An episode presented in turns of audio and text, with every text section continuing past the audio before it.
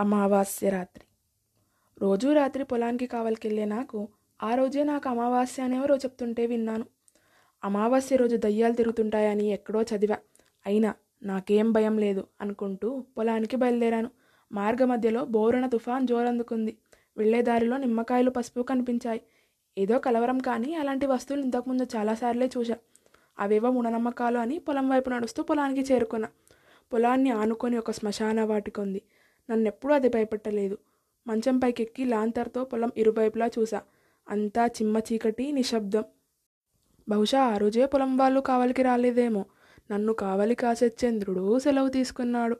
కళ్ళను కనువిందు చేసే తారలు కూడా మబ్బున చాటున దాక్కొని నన్ను చూడడమే మానేశాయి. అలా ఆలోచిస్తూ మత్తులోకి జారుకుంది నా మస్తిష్కం. ఉన్నట్టుండి ఉలిక్కిపడి లేచా. సమయం ఎంతో తెలియదు కానీ చాలా చలి. అవేవో వింత శబ్దాలు మొదలయ్యాయి. అసలు నిద్ర రావట్లేదు. ఏవేవో దయ్యాల ఆలోచనలు.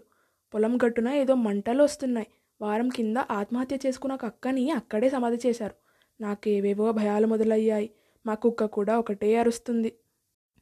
అక్కడ ఏమైందో తెలుసుకోవాలనే కుతూహలంతో పాటు కుతుకలో నుంచి మాట కూడా రాని భయం. మెడలో రుద్రాక్ష పట్టుకొని ఇష్టదైవాన్ని తలుస్తూ సమాధి వైపు కదిలాను. ఆ చలిలో సైతం చెమటలొస్తున్నాయి దగ్గరికి వెళ్ళా.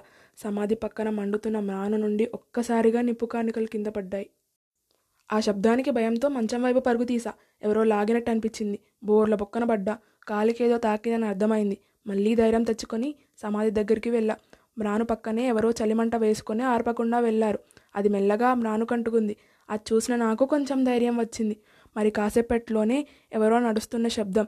ఏం చేస్తున్నావురా? అని అంటున్నారు. మళ్ళీ ఏదో భయం. ఇంకా దగ్గరికి ఏదో ఆకారం నడుస్తూ వస్తుంది. ఎవరో కాదు పక్క పొలం తాత. తెల్లారింది కదరా పోదాం పద ఇంటికి అని అంటున్నాడు.